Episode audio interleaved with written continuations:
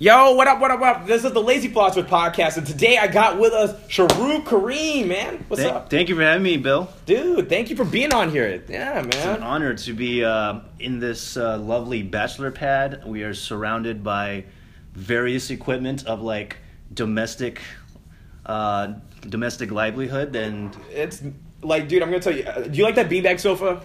I do. I mean, it's it's bigger than a lot of people's studio apartments in New York. So Oh. do- I hope you like Airbnb this on a, on occasion. Just the beanbag itself. Uh, dude, that would be dope. It's actually only 200 bucks from Walmart.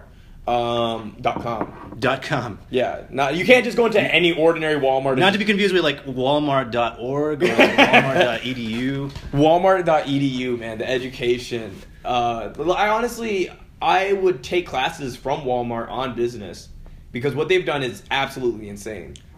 They have. I mean, they they took like a very simple business model and just ran with it, and pretty much just like spread their. Uh, it's like a widespread destruction of like you know just what you thought was the actual uh, original idea of creating some kind of business where you take over like mom and pops Yep. and you shut them down with like pretty much the same thing they were doing but like on a larger scale Yep. yeah Well, it, it, it's like uh, it's like uh, the final evolution of a Kwik-E-Mart.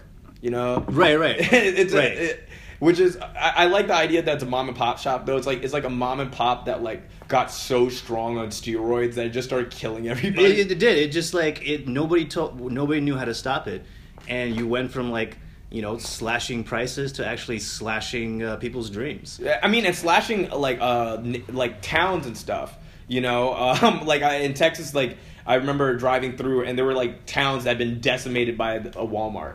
Like like some towns are one Walmart away from massive unemployment. Like that's just Right, right. I mean, you can almost describe it as like a natural disaster. yeah, Like economic. you know, you know, an economic one where you're like, all right, we got like an F four Walmart, you know, rotating around your area.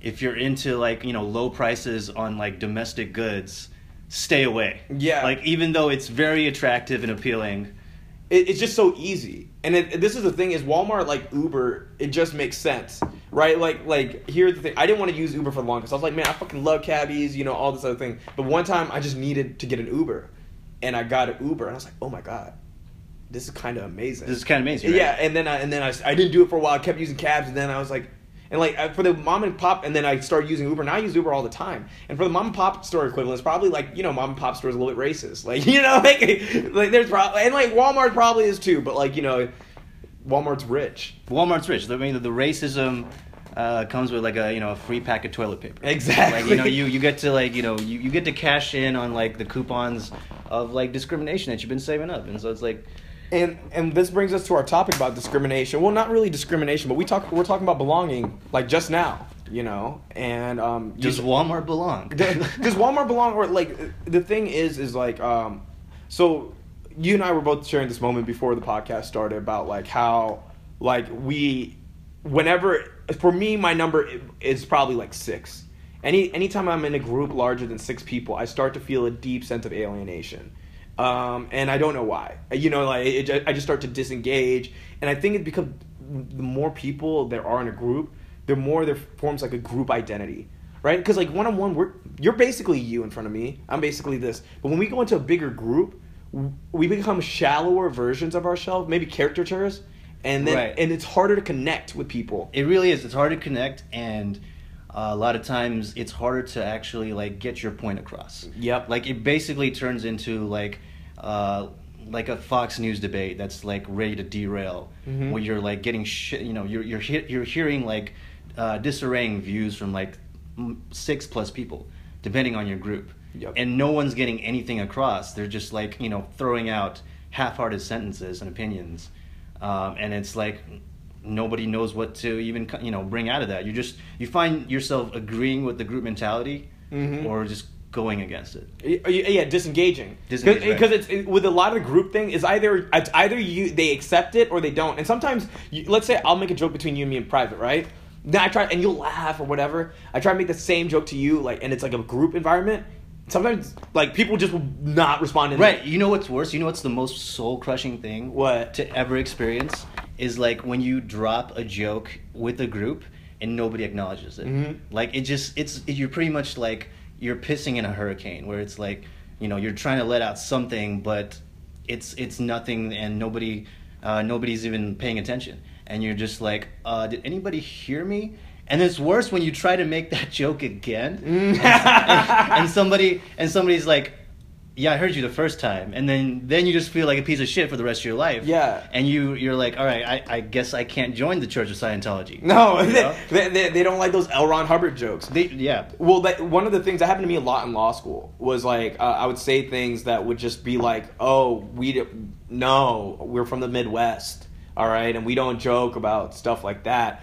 And you got shut down from the beginning? Yeah, well, like so, like at first, you know, the thing is, is I was actually really well liked in my class at the beginning, but then as like the groups and coalitions started to form, um, and as you grew more hair. it- it- or, or actually shaved it. Like, so Oh, yeah, like, I the can't, opposite, yeah.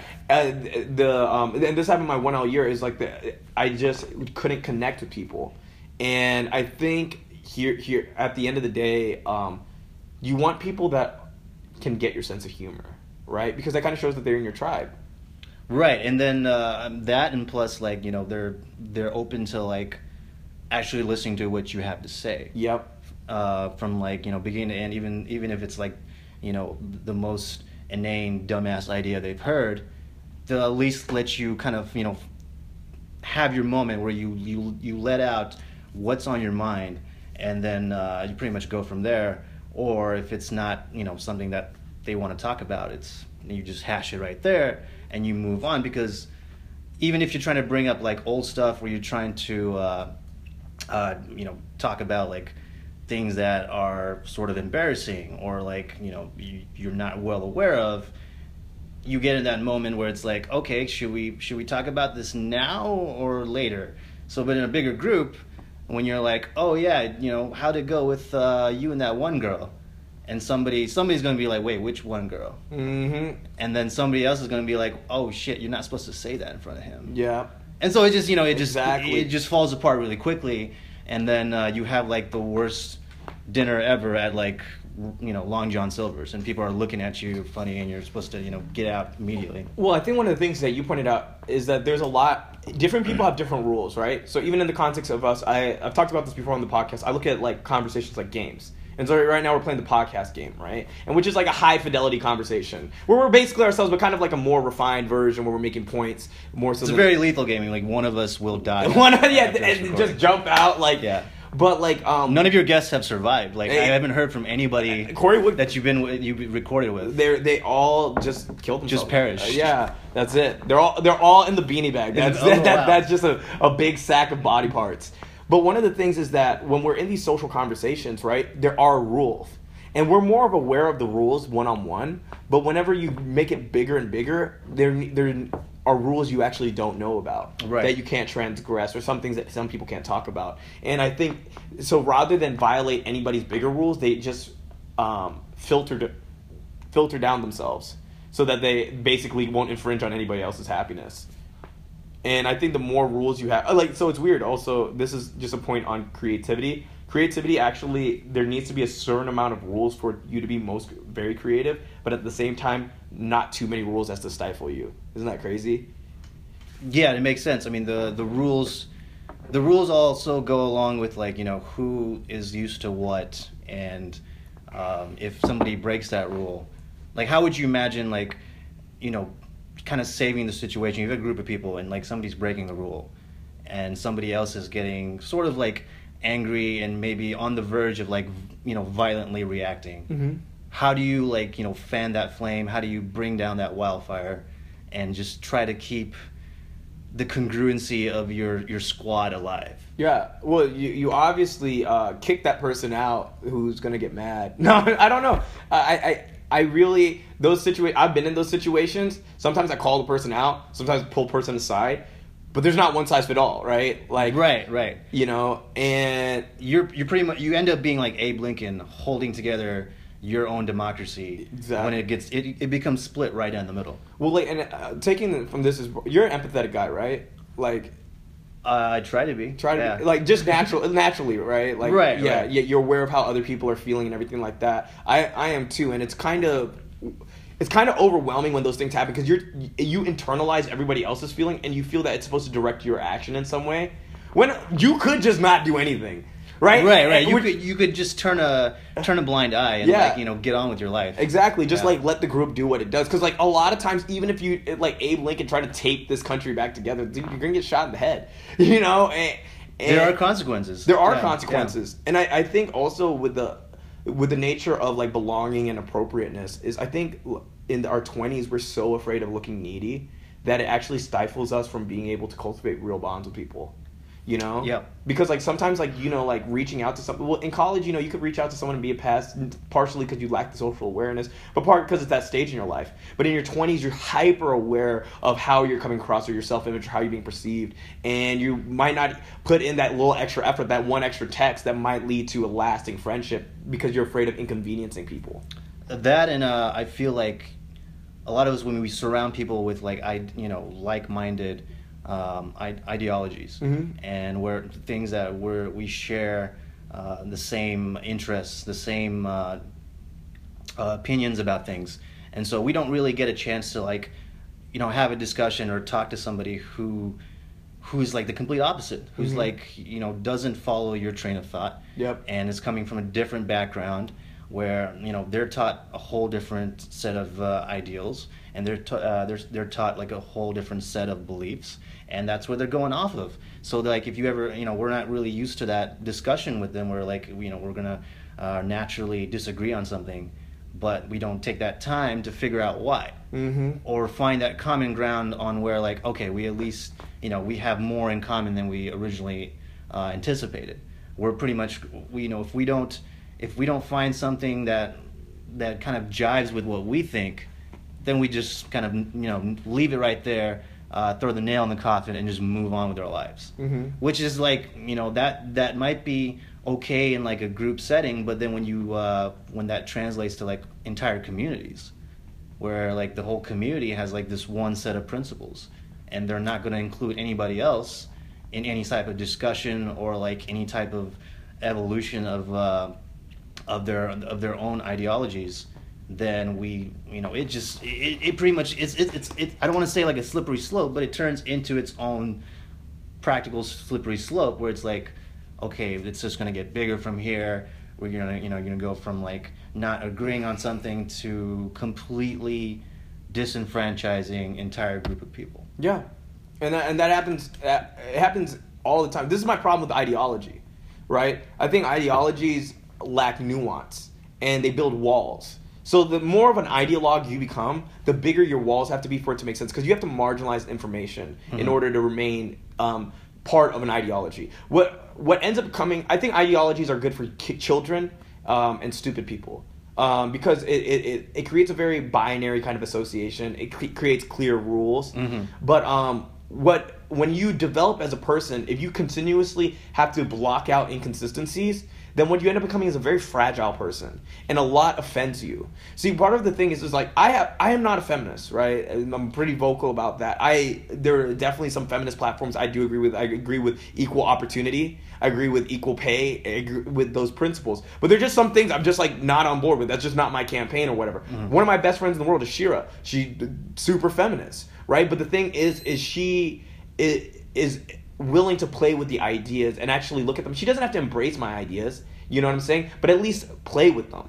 And I think right that- you don't have to embrace anything you don't have to change exactly. your team you don't have to chair you know you don't have to switch out this jersey you're wearing Yeah. at least you know if you're if you're okay it's like being a you know a cleveland browns fan your Yeah. team sucks horribly Yeah. and if you're trying to talk about like the season with somebody who's a Pats fan, and the Pats fan is just just shitting on you from the very beginning, without like listening to like, oh yeah, maybe you know, we'll draft a few players here and there. Maybe we'll have a shot next year, and and the other you know the the Pats player or the Pats fan is just like laughing in your face, and is like, uh no, you know Cleveland's always sucked. Cleveland will probably suck for the next two decades.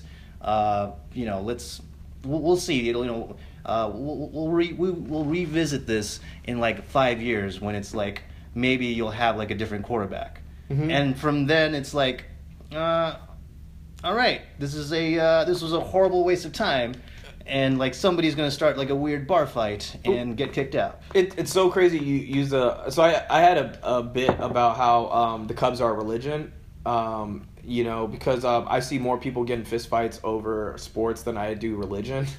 Yeah, And yeah. and but it it, it, comes Nobody riots after Christmas. No, no. because they're, ex- because they're excited that you know Santa Claus is in town. You know your your religion won. Yeah. like nobody riots. You No. just you stay at home. You open up gifts. You put up with like you know those those three or four relatives you can't tolerate for for half the year, and then you just go back to work and like hate your life. So it's like the same like thing. you know yeah it just goes to your point like people get more over passionate about sports and uh, things built on uh, ambiguous statistics Like, and and they, they will fight. They'll talk to the end about it. And but like here's the thing: is when as a sports person or anything, it's when you're discussing. Let's talk about religion. Let's make it more more sensitive and pointed.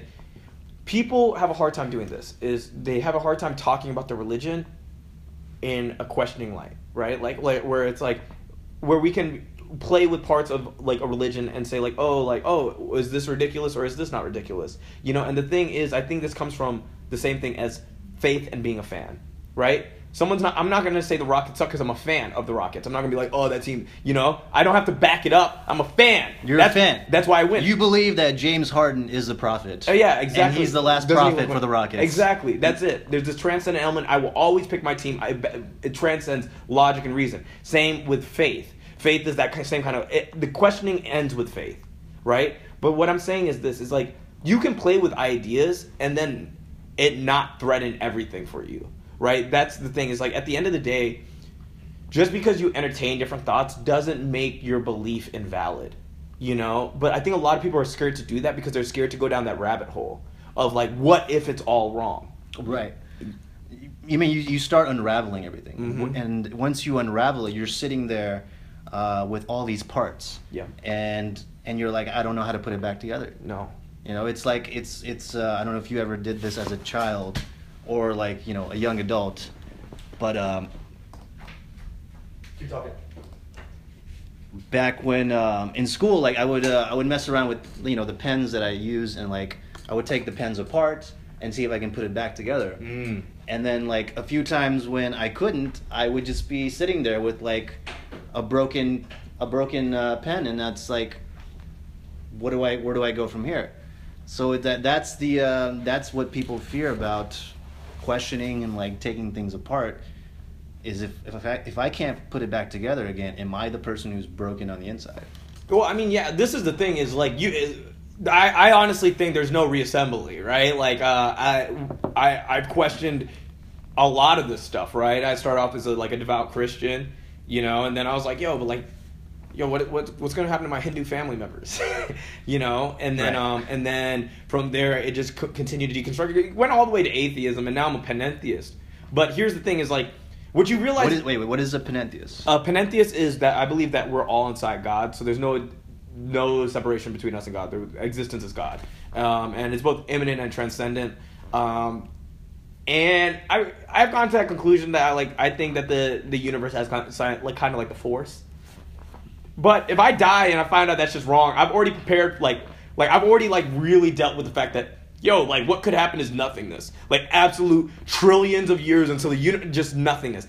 And the way I that that is the one thing like as primordial beings we would never i, I believe that we're not it, we don't have the capacity to wrap our heads around this No. the idea of nothingness No. like where we where we started from and where we are after or where we will be after that idea of nothingness is just uh, it's it's it's very desecrating to us yeah. so it's like if there's if there's if there's nothing, there's got to be something because nothing is just it's impossible. Here, here, I, I think that there is. It's not that we are going to be nothingness. It is that we will experience nothingness. Like, and I'm not saying that this is with a mathematical certainty. Um, I want. I believe in reincarnation. So, like, if there's if there's an afterlife thing, I think like, yo, maybe maybe even you get to hang out in like a heaven like thing for a bit, and then you're like, yo, I'm kind of bored. Can I go back in in another life? Yeah, sure. Get on this ride, you know, and ride it. Uh, but he, at the end of the How deep does your rein, you know your belief of reincarnation go? Oh, I believe we're all gods, so we're all reincarnated. I've been you, you've been me. Like, um, My, I think my life was better when I was you. I mean, like, no, it- it- it- I think what we end up realizing. this might be the Cleveland Browns No. part of uh, existence. No, dude, you got a dope job, living living the life, man. Shit, funny. Disclaimer: uh, This is no way attacking Cleveland. so- Oh yeah, well, like I, I think Cle- the attack on Cleveland's implicit. Like you know, by by itself, you guys failed us by voting in we Trump. we are all in God except Cleveland. Yeah, Like- exactly. That's what happens when you're not part of God. Like, but um, you know, but like I believe it. Like you know, and I b- think that your beliefs are a narrative that are supposed to help you manage throughout life. But if I I don't have a vested interest in it being right, right? Like I'm not going to be like, yo, if I don't reincarnate, what? No, I'm just happy I existed. Like at the end of the day. We all beat 500 million sperm to be here. We're fucking winners. Mhm. Like every, we could have been a cum shot 45 minutes ago. Like you know, like oh, that. right. That's. I think that's like the daily counter, uh, you know, uh, approach where it's like, yeah, they haven't called your number yet. No, they haven't called your number. And, and and the thing is, it's beautiful, right? We got to experience life. This is incredibly rare, and so I get more caught up in that. And the fact that it ends, you know, and it might be nothingness. Well, low key, I think it's just like not being born. Like I don't remember that shit either. like you know, Yeah, it's. It might have sucked. I don't know, like, or it might have been like the gres- the best time of our lives. I mean, we love sleep. we love sleep. Now, I have experienced the uh, the near death Oh, what happened? uh, encounter. Uh, I drowned back in uh, 2008. Uh, I came back from studying abroad, and What were you studying? Sorry. I was studying uh, in France. Okay. Uh, studying in France. I was there. I was in Europe for like two months. So I came back, and uh, I was uh, I was taking my sister and a cousin to like a water park in Oklahoma City, and had fun. I mean, we were all hanging out. I didn't get the water myself until towards the end, where I was like, "All right, you know, I paid an, an admission, an admission ticket, so it's like, I paid to be here. Let's let me. I'll dip my feet in and like kind of hang hang out in the water." Uh, but I was uh, erroneously ambitious, and I wanted to go into the tidal wave area. Mm. And so I, I was uh, the tidal wave area is like about the size of like a like a one bedroom apartment. So uh, like in the it's not too shallow until you get to the very end Mm. where you know you're supposed to experience what like a tidal wave is supposed to feel like. And so I swim to one air uh, to the, to one end, and I'm swimming back, and that's when like the jet lag and just being out all day in the sun finally hits me, and I like get exhausted immediately. Mm. and I'm having trouble keeping my strokes up, and I'm I, I'm just I'm trying to look around to see if I can grab onto anything, and I see someone else floating by, and I like and they're on their little flotation device, so I sort of like trying to grab on, and just to like get my balance, uh, catch my breath, kind of like uh, find some kind of resurgence of energy. But that person thought I was trying to push them off. Oh. So they they kind of like shove me back and go about their way in the opposite direction. So I'm like kind of flapping my arms around and I'm trying to scream. I'm hoping at this point, like you know, lifeguard on duty or whoever is watching is like, uh, I can catch their attention. And and then at that point I was like, all right, I've done enough flailing. If they're gonna come and get me, I'm gonna be in the water. So I, then I just drop. I just let go, um, get submerged, and at that point, you know, I hold my breath. Um, 20, 30 seconds go by, and that's when the white light hits me. Holy shit. Yeah, so the white light hits me. I pass out underwater. I don't wake up until I'm being wheeled into the ER. Um, but from passing out, right when like I wake up with this this very strenuous pain, like this this very stabbing pain in my chest, like somebody just you know uh, kind of shoved a jackknife into my chest and like sliced me open. Uh, from that point, in in that interval, it was it was practically bliss. Like I had so many endorphins going to my head and and just trying to like I, I think embrace me for death that I was just in that uh, that unconscious state where it's like just blissfully floating. It was pretty much the uh, album cover for Nirvana, Mm. except I had like clothes on. You know, I, I didn't have my just I didn't have my penis sticking out. Mm. But uh, but yeah, I was like just that was the state I was in, in like white light, and just went to sleep. I think that was the best way. But I just went to sleep, and then when I woke up, I was like, "Oh, damn it! now I have to go back to living." um, but no, I you know I survived that thankfully, and but that that was my one experience where it was like, you know what, death happens. It's gonna be swift. It's gonna probably be peaceful. Uh, the pain that you feel will be the pain of like you know your human, uh, your human soul or like what you know whatever constitutes your existence, just leaving your body, and then you just uh, you know you just you're you're you're unhinged and you're just like you return into the universe as you were before. Mm. Either that you know one in five hundred million sperm, or just like you know back into like the abyss, back into the the endless universe. So that's what I took out of like you know being at a white uh, this water park in Oklahoma City. That's beautiful, man. I mean, not like that it happened. Like that's that's awful that the guy shoved you off. That's some Oklahoma shit. Yeah, this Oklahoma shit. I don't know if you know. It, it, I don't see. I don't think it was like you know intentional. I think they were just scared of Yeah. of like this flailing this flailing brown dude trying to like you know do tricks in the water or something. I don't yeah. know. It's just um, that's. It's weird. It's it is it is weird that like people talk about that bliss associated with death. Like even orgasm, like in French, is like mini death. I think like that's what it like. La Yeah. Petite, uh, whatever. Petite orgasm. Yeah, petite orgasm. Yeah, small orgasm. uh, but like, it's like, I, I would expect your last moments. Like, if, if it would be really cool if that was just how it ends, right? And it's like you just go off into business. Like, hey, I'm gonna go. Have you going out coming real hard? Like, you know, like just like yeah, like you know what you've been through a You lot. You leave the way you came in. Yeah. As an orgasm. As a- as in the words of um, uh, the great George Carlin. Oh, the best way um, he does this whole tr- uh, Benjamin Button bit Mhm. where he talks about life. We should experience life backwards. Mm. Like we'll start off dying, and then we'll we'll be an old man or uh, you know an old individual, and then uh, you know we'll go through our uh, adulthood hating life, having a job, and then we'll uh, be in our our young adulthood life where we get to party, uh, we get to do all the dumb stuff you know that we Mm. that we miss and cherish, and then we'll be a child. And then uh, and from a child, we'll get to be like this sweet toddler or infant, where it's just like all you got to do is just function and like, uh, you know, remind your parents that you're breathing.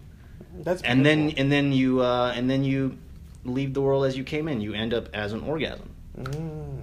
like living life backwards. that is really beautiful. That I had not. I have not. And that's uh, that's why it's from George Carlin. yeah, yeah. That that is. I wish I pulled that out of my ass Yeah, just that- now, but that- I that- I did not. that um i think though so everyone talks about like ch- ch- chasing this like lack of loneliness like you know like like uh and i think you lonely have you ever realized that you're part of the cool kids and realized that you still don't feel cool All the time, and I have to remind people. yeah Like, I thought I was cool too. yeah and that's you know that never happened like you know throughout childhood throughout um, really much I, up until this point i don't know what you know what is what is cool anymore because it's like cool doesn't is not you know it's it's it's just a stupid term that's been like floating around since our since our conception Mhm. you know what's cool what's you know what's popular what's what's what what is attracting people to your just to you? Hmm and there is no it. there's no it. Like what you know if, if you think you're if you think you're cool with a group and then you know somebody else comes along and you know steals their attention then it's like oh was i ever cool or was it the Well, context. Yeah what is the you know the context is always changing. Yeah i've thought about this how love is fragile right? Like like you know we talk about how like you know we love people for who they are and everything like that. And i you know i I- have a lot of anti soulmate jokes but i'm a hopeless romantic like i like i i say all this red pill shit but it's like oh we it- do, we all we all do that yeah yeah we I, all do that we, I we- have we- to it's like my medication Right, we- i mean if you know if Cupid was an individual, um, that motherfucker will have a Comedy Central roast like Oh, every day, bro, every day. day. But at the end of the night, we're like Cupid, we still cool, right? yeah yeah You're yeah, gonna hook yeah, me up yeah, with a soulmate, right? exactly and that's exactly You're gonna put me on your next special, right? it it we we chase it and we think that like there's this like this thing of unconditional love.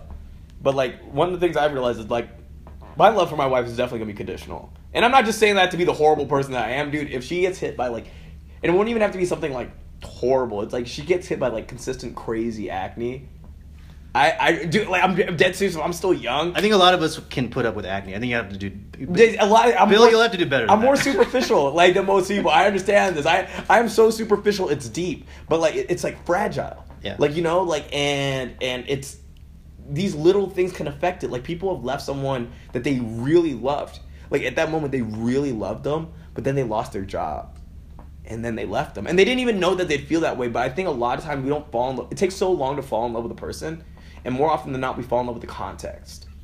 Right. Uh, not not only in the context, we we fall in love with the whole arrangement. Mm-hmm. We fall in love with uh, the routine. We fall in love with uh, Mm. all the all the uh, the small oddities that make up that that entire relationship. Yeah. That's what you fall in love with, and and once the you know once you know your conditional love gets tested when any of that uh, is shaken, like you know when you have something that's out of place or if something uh, you know goes wrong or like you know like, like you know you have like a medical mishap um, or just you know you, if you have infidelity um, or if you have um, you know dishonesty or if the trust is broken like things like that that's where you know your your your your concept of unconditional love is always going to get tested It's funny that you say um, infidelity, right? Because it's like, in a sense, in a relationship when it's exclusive, like we use the word exclusive, right? It's like a club. It's so exclusive that only one other person can be there, like that, and that Right, means right. something, right? Because like, um, like people want to be part. Like, there's that quote, like, I don't want to be a part of any club that would have me, like, you know. And like the thing is, is that I think it's very scary to feel special because you are in relation to somebody else. Like who like your presence or relationship with somebody else is what makes you special. And I think a lot of times we don't even knowingly do it, but we do do it. Like how many times have you heard, "Oh, he just makes me feel special," or like you know, like that girl. he's the only one that, yeah, that accomplishes it that, yeah. or or or, or uh, with a guy context is like we probably won't audibly say, "Oh, she makes me feel special," but like when we walk into like and everyone's like, "Oh shit!" Like, yo, that guy must be rich as fuck, Yeah, you know. And it's like, but like that's scary because that, that- that's a kind of like that can be tampered with because the second somebody else has it, then all of a sudden you no longer feel valuable, right? And it, E- either when somebody else has it or if you you know if you if you get that same sort of attention from another person Mm. you know you what you call special is pretty much uh, devout attention Mhm. that you never experienced before so it's like you know if if you have somebody who's constant you know not constantly but like uh, frequently uh, giving you uh, giving you advice or telling you to be, be better, or it's like you know they're they're always highlighting your your strongest attributes and they're they're downplaying all the other ones. Then it's like oh my you know I have this special special bond with this person. It could be you know the valet guy, or it could be somebody the person you're you're sleeping with every night. But then when you have like you know when you when you start experiencing that from another person, then it's like oh so am i you know is this something that that we just have or it's like you know maybe you know what you know you know somebody else is may, does that person like me more or like you know um, you, you start questioning it more Yeah. Well, like the thing, I think that's very interesting that you bring up the other person, how how you were validated, because I think it's very important for your identity, right? Like, let's say someone goes. love up- is love is like eternal validation Mm. I, I you know I I think it's like it's it's a weird way to put it but I think like in in, a lot of con, uh, a lot of situations where people stay together it's it's that constant validation you get from the other person I, I, well, I, I like how you say validation, but I think I'm gonna I, I may expand on it or make it more elastic because I think different people are validated in different ways, right? Like some like some women or men, men love being verbally abused. They love that's how they feel validated, Right. You know, so it's it's and that's the thing is like there's no one universal way to validate somebody. And I think right right whether you do it with verbal abuse uh, or word- whether you like do it through like music or Yeah, whether you do it through like sweet sweet nothings exactly the validation is still there And I think this is really an interesting concept. This is very interesting to me in that you need to basically find someone who can kind of just naturally validate you in the way you want to be validated. Like, like, like they, they just implicitly they get how to throw the nice right comp. Like, cause like there's some people who don't know how to compliment me, who like who just don't. Like, it's just like they they'll compliment me, but they won't compliment me in a way that that I care. You know, they'll point out something that I don't give a shit about or whatever. But whenever someone knows how to do that, it feels really good. You know, and of course if they're attractive, that's another thing. Right, right, right. It- it- like I feel th- this is awful, but the more attractive somebody is, or the more status somebody has, like if Hannibal comes up and says like, "Dude, man, you are really funny. You're gonna make it." Compared to like some open micer who watched me, like I've never seen him before, and he comes up to me, he's like, "Hey, man, you're really funny. You're gonna make it." Dude, literally the exact same compliment. What if Hannibal came up to you and was like, "Dude, you Quit. have a nice fine ass." Like, what what kind of validation do you get out of that? Dude, honestly, it, this is the crazy thing about Nothing about comedy. He's No, just no, no, like, no, yeah, no. Bill, you've The- been you've been doing those squats, man, because uh, It'd mean more. your booty's popping. It it mean it mean quite a lot actually, and this is why is because he's like achieved this level of kind of universal status where it's like that would still be like dude Hannibal said I had a nice ass like Right, you know you know how like like that would that would be like really cool that would almost be like that like on the cusp That would of- belong on your on your CV, right? yeah, yeah. Like Hannibal says, I have a nice ass. Like that might be one of my credits. Yeah, like yeah. you know, like that. That that's a really crazy thing, right? Is that like some you can supersede that Yeah. process. That's interesting. But I, I do think you another thing you pointed out was like the routine, you know.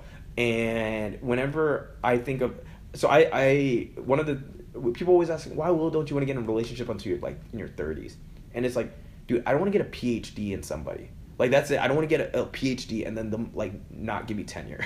like you know that and it's a great way to put it. I, Yeah. I like that. Yeah. but it's it's like it's scary because no one's gonna care about you knowing her routine, right? No no one's gonna care that Carol likes her eggs this way, or that you know Molly likes her or, or like doesn't doesn't like noise after ten. You can't use that to even another chick. Oh, you can't. That's Yeah, it's it's only pertinent in like eulogies and maybe like eyewitness testimony. yeah, right. Like if you're trying to like you know uh, you know say like you weren't there at the scene of the crime, you can be like, "Yo, Carol likes her eggs over easy." yeah, So I was making those damn eggs over easy. Exactly. I was not in the parlor with the with the knife, you know, stabbing the the pool boy. No. because like I was too busy making Carol's damn eggs the way she likes it.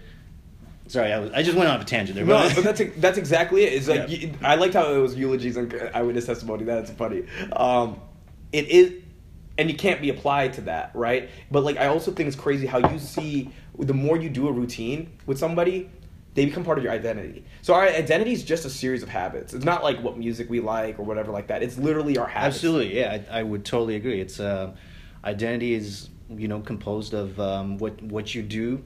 Like your your music taste is pretty much something that you you would listen to over and over. Yeah. So again, repetition, Exactly. uh, habitude, um, all of this like you know makes up who you want to put on that stupid dating profile to say like, oh, if you're if you're into this too, Yeah. maybe we should you know sit around and like, you know, Yeah. not hate each other. Well, this is the thing. So many people date each other or marry each other based off a superficial list of preferences, and we do this with friends, right? And it's like, like, oh, they they need to be. One of my best friends ever, and I have a bit about it, is is basically a white supremacist. Like, if you listen to him talk, like, you know, he he, he, he like it, it's like it's like, he's not out of the closet, but he's definitely sympathetic. Is he is he white? yeah, well, Italian. Oh, oh he's Italian.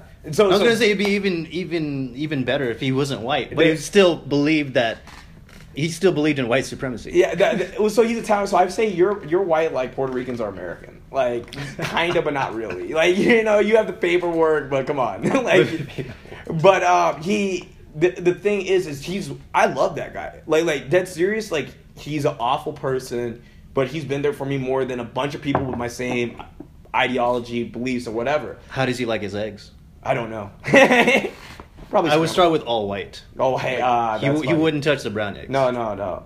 But he might, dude. He's all, like, get this. This is the weird contradiction of him. Is he's had like nothing but Mexican and black roommates, and like you know, like I don't even think he has that. because he white likes to surround himself with his enemies. Like it- you know, do- this is the thing is I don't even think it's about an enemy thing, and this goes back to the whole thing about belonging. I think it's a narrative of superiority, right? It's just like, you know, I'm not doing that with great or whatever. I want to feel like a victim or whatever.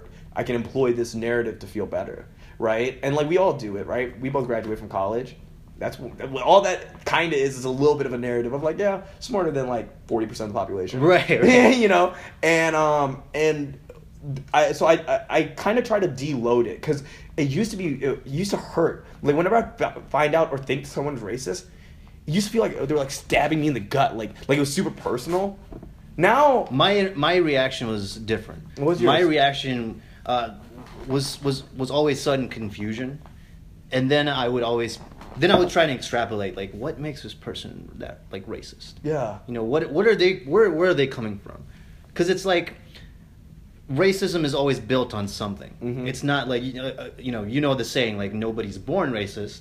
Mhm. You're cultivated that way. Yeah. So it's like you know where who's you know what's this person's background and like you know what what makes them believe that way and then you know I that's that's what I uh, occupy myself. Yeah. And then that's that's the end of it. But it's like it's it's the shock is always there. You know the shock is always there. But after that, it's like for me, you know what, what there's got to what you know there's more to it. I, I, I definitely I, I did that later on. I wasn't Yeah. I wasn't early on. It was just like, oh man, fuck though. How could you? Yeah, yeah, Yeah. But like now, it's kind of just like, dude. I assume with racism's a spectrum. Number one, it's like IQ, right? It just like goes up. There's a bell curve. Most people are in the middle, where it's like I'll have. Uh, most people are in the middle, where I'll have friends with minorities, but I won't marry them. Like that's it. Like Right, that- right, that- right, right. and, like, like, There's there should be a Kinsey scale for racism. I've had that. Like, yeah, like that. It, it's it's literally. I think that that would be the most productive means because I don't think it's binary. I don't think. I don't think Because some of us are bi racist. by race. It's like you know, maybe maybe I'll fuck with other races or other races, but I gotta see like you know you got you gotta you gotta seduce me first. Oh yeah, yeah. I think, and we've talked about we've talked about this in our stand up. Is is like depending on your location in the world, being a brown dude is can be. You, you, you're, you're climbing you're climbing a little bit of a cl- like thing like I prefer a more intimate situ- situation so I'll hit on a lot of girls in the daytime because that way they see me as a human being I'm not. I'm dead serious because Right, like right, like I, I I have been rejected like like solely just off of like tan level. Like you know what I'm saying? that And and that in the night and during the evenings, I, I presume you just lurk you lurk in the shadows. I, I look like eyes, and, look like- and, and I just uh, the who are these teeth. eyes? I yeah, barely teeth now because they're a li- little bit tinted these days. You know, and Right, but like it, the the thing is is that one also hurt. It's like you know like. So I, I'm. We're both actually in a sense in similar situations, right? Because you're from Bangladesh. There's like not that many Bangladeshi. Is that Bangladeshi? yeah, that's per- yeah, Yeah. yeah, People in America, especially in Oklahoma, right? Right, right. I mean, Yeah. Oklahoma is the the one of the least or one of the last places you would um, you would expect somebody from Bangladesh just to be like chilling there. Exactly. And, and that you know that they're there voluntarily. Right. They're not not- there because it was a shi- shitty layover or like they got dragged off their United Airlines flight. Yeah. it was they just they, they just chose to be there.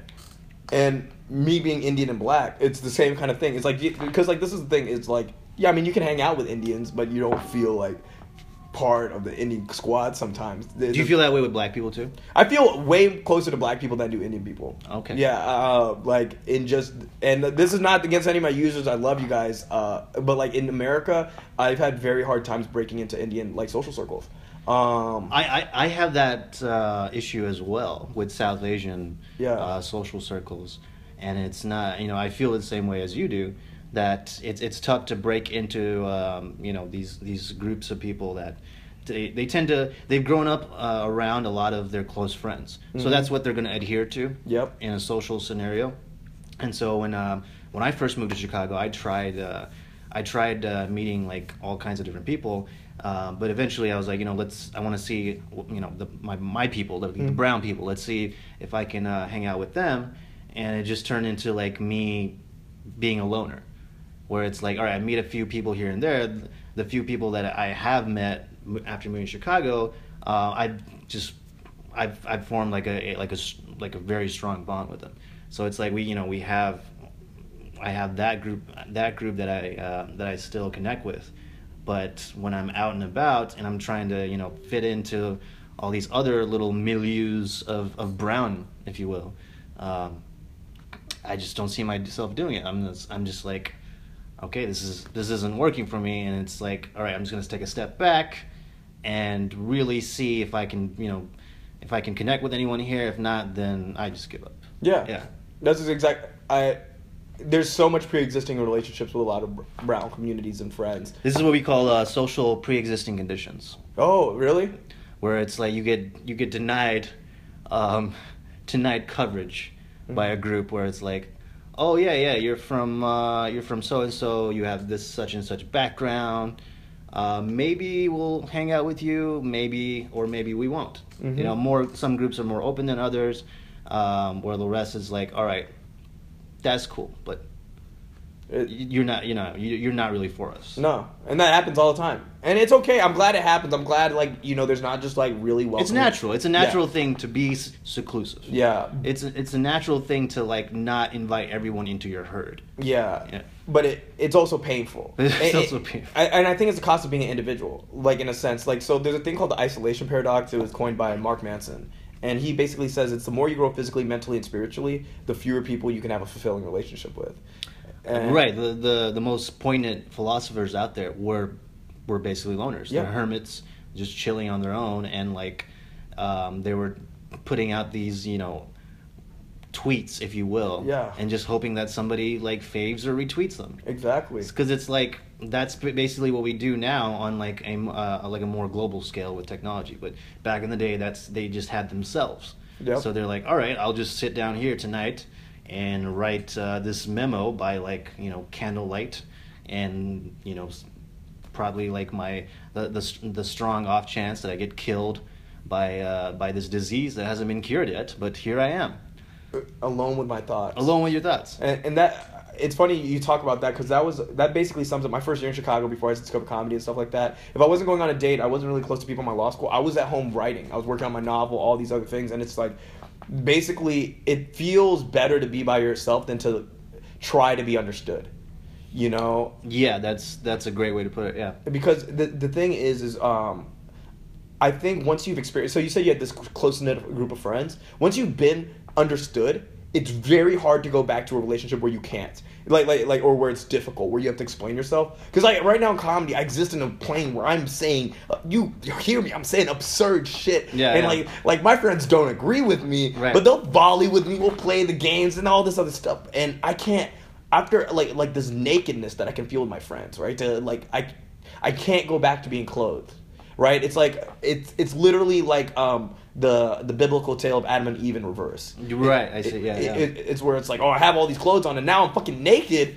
Dude, naked's awesome. Right, yeah, yeah, nudity is awesome. Yeah. As you you shout into the abyss. Exactly. And then security is called. and, and and and you and the thing is is like I'd rather be alone than not be naked. Um, and I think it it's hard to find your tribe. It really is. And sometimes you have to make your tribe. Like I was I'm doing the commencement address at my my high school, and one of the things I want to talk about was how um, all the people in college that I thought were going to be my best friend never called me back. Never call you back. And yep. and the one person who ended up being my best friend, I never hit back up. Yep. You know, and the thing is, you can never tell who someone's going to be to you from the first meeting. You can't. You just ba- all relationships with people can only be seen in retrospect. Basically. Always, yes, yes. Um, I mean, even even with the people that you're closest with, that might even fade in the long term. It's it's all about uh, what's going on in the present, Mhm. and then uh, you know you're always, you know, the, I don't know. We're, we're infatuated with a lot of like throwback stuff now. Yeah. because it's it, like you said, it's retrospect. It's you're looking back at to oh, I used to talk to this dude. I haven't heard from him in like thirty years. Exactly. Or I, you know, I used to hang out with these people and haven't heard from them since. So it's it's always in retrospect, like you just said. Well, it's, and it's also crazy what you said about the. It made me think of this is like, who you are. You are only as much as yourself as people allow you to be, in most context, right? And because like, I dude, as as much of an intense person as I am, I even know I have enough social app to be like, oh, they're not feeling this game. Let me tone back, like Yeah, yeah. you know. And it's very, it's powerful. It's, I mean, this is what makes you want to shut down when you're bombing because Yeah. you, you know you're like because like dude there's like times you're they would laugh at your last joke if you were performing it with the same Exactly, intensity if you follow through, yeah, yeah. but it's so hard because you yeah. have all these prim- like like basically people died for not fitting in like th- this is like the first societies where people aren't getting murdered for not fit- fitting in. Like that, that, that was a huge deal for not fitting in. That's that's massive. This is what you feel is that primordial instinct. Like hey man you need to shut the fuck up or the tribe's gonna fucking stab you in the ass Right, Like, right, right. and- like like Kevin, put the bone back through your nose. Yeah, You're making us look like idiots. right that, and that's whoa that's so insightful because it's like if you're not doing something it makes everybody question what they're doing right because if you're not doing it intense enough It's that social experiment of uh, people in an elevator Whoa. when um, they would uh, they did this experiment where they would have one person facing the other direction. Oh, okay. And they would record people getting on the elevator, and most people they would see this person facing the other direction, and they're like, "Oh, I should be facing that way too." What? When, when, when the doors are clearly right behind them. Exactly. It's it's it's incredibly powerful. I've done the I've done the turnaround in the thing, but not for anybody else's thing. But like I'm afraid of social conditioning. Not not I think I'm not trying to relearn shit I don't need to learn. I think there's benefits in social conditioning and all these other things. But I want to see where it blinds me. Because one of the things I always tell everybody in Young Hustle is there are decisions you can make from this t- right now. Next year, be famous right now. You're just not exploring 95% of them because you're blind to them because of social conditioning. Because you're not willing to explore anything. Like, then that's why I tell people, like, you want to be successful and, and stay outside of the scene scene in Chicago. Because, like, the, Yes. the, the scene scene, I would endorse that. yeah, well, because they, they're only going to let you, they need you to put in time, you know, to be who that, that guy, you know? Right, right. But, like, the thing is, you don't, these social hierarchies don't exist. they don't. They don't. I, I've, I've I learned that. That took me. Um, you know, I just. Uh, I, I just finished like the third year of doing stand up, and so like it took me three years to figure that out. Where it's like it's not about what you do in the scene itself; it's about what you kind of lay out there in your own track. Mhm. So this is why like I, I love touring. I love like going to other cities and performing because it's like this is this is me like building my own path. Exactly. It's not about like me hanging out in the city, like going Waiting. out every night just so somebody can see me and just so somebody can be like, oh, that you know that guy's he's in it to win it. He looks like you know he's committed. No, it's like no, fuck you. I'm committed to what I want to accomplish, and so I'll just be out there exposing myself to like whatever I want to do. Exactly. And if that that might the best way to do it is like you know, or like to me the best feeling would be to like get successful or accomplish something and then have somebody be like I don't think I've ever seen this guy. Ha! You know That- how that- you, know yeah. that- you know how brilliant that makes you feel cuz like oh I didn't do it in your in your image Paradigm, yeah. in your paradigm in what your bubble is.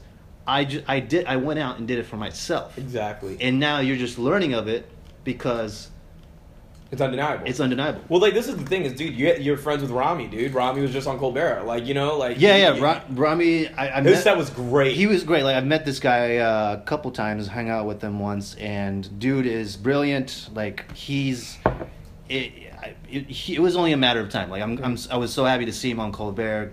Uh, definitely crushed it, and I, I love you know people like that. That when you meet them and you're like, all right, I see this person going places, Mhm. and I want to be part of this interaction with them, so I can learn from them. Mhm. A, and then B, I can like parallel. I can try and parallel what they accomplish. exactly. And it's somebody you know I I, I look up to him like so many comedians look up to him, and it's it's for a good reason. It is for a good reason, Yeah. and you want to surround yourself with those people. The, the thing is, is you want to surround yourself with people who, yeah, you want to be like them because whether or not it's going to happen, because we're we're only as much as ourselves as people allow us to be, and people generally want us to be like them, you know, to an extent. It's an industry of validation. Exactly. So you just try to rack up as much as you can, while at the same time not trying to you know lose yourself in that struggle. Exactly, and and say, retain your perm- your own mission, right? It's like it's like you gotta.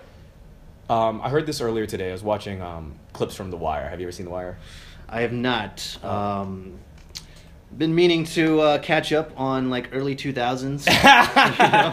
But w- one of the things that he, he- the guy said they wanted him to fudge some statistics, and hi the woman who was trying to get him to do it was like, "The tree that doesn't bend breaks," and he said, "But the tree that bends too far is already broken." And I thought that's really shit, that is deep. that is deep, Yeah. right? And I think one of the things that we need to always keep track of is that we give and take. You know, how much am I doing it to fit in? How much am I doing it? Because and the sense of belonging, nothing feels worse than not belonging to yourself. I know no matter what, the friends I have, whenever I leave at night or whatever, I go back to being me. you know, That's all you have. and and I'm comfortable with it, even if it, it leads to situations where I'm not, you know, like fitting in there. I fit in at home here, and I'm not doing things that make me feel alienated from myself.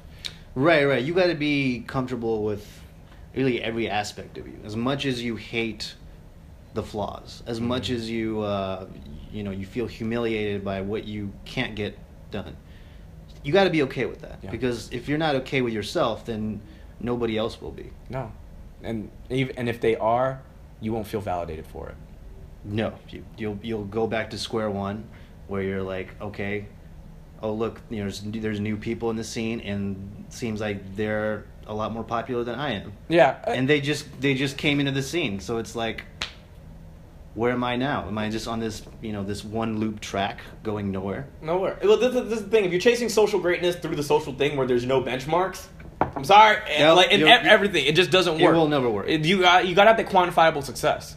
But anyway, dude, this has been a great podcast, man. It, look, Oh, yeah. what do you want to plug, bro? Um, I mean, I'm, I'm, you know, I, I'll be at, uh, I'm doing a couple of uh, shows out of town, so I'll be in St. Louis. Uh, St. Louis this Friday. Uh, I'll be at the Crack Fox. Um, you know, if you know anybody in St. Louis, just tell them to come through. Uh, Seven dollars for tickets at the door, and two dollars uh, of the ticket admission goes to Planned Parenthood. nice. So it's a it's a pretty uh, pretty cool gig. Um, um, I got that, and then uh, I'll be in Bloomington on Saturday at Legends, uh, and then I'll be back in Chicago for uh, Swig next uh, Wednesday. Okay. Uh, eight thirty Oh, show. I, uh, I in wanna Wicker say, Park. this episode isn't going out for like four or five weeks. Oh! No, but no, no, but if you guys got a time machine to go back, that shit will be dope. So. Uh, do you have By now, I've already given up on comedy. I guess, uh, if, you're, if you're listening to this four or five weeks in the future, um, I have not uh, followed any of the advice that was put forth tonight. I have. Uh, I'm probably like you know curled up in an alley, uh, just trying to come up with one-liners. And so, um yeah. Um, What's your Twitter, man? Oh yeah, yeah, yeah. That's uh, that's something that'll probably never be taken down, even though Mm. uh, it should be uh, it should be disenfranchised along with our uh, with with our president's Twitter account. Ah. Um, it is at Sharup, and that is S H A R U U U P. There's three U's in it because apparently there's more than one person out there with my name. So I need to find these people and you know Murder them. And yes, yes, I have already And put them in my assembled a crack team of like you know Twitter assassinators. Um, we're doing the next podcast with them. So. Dude, that's what's up, man. Hell yeah. And um, as always, guys, like, follow, share, subscribe. Uh, go to my YouTube channel, The Lazy Philosopher. Check it out. And then, um, yeah, uh, follow me on Twitter because I need it. Uh, I'm trying to get that. Uh, trying to get to. 2K. I need more followers than Bill. So like you know, follow me and then follow Bill. Yeah, yeah. Follow, follow Shroom first. You know, and um, and uh, I'm current. I'm currently at like tw- you know ten disciples.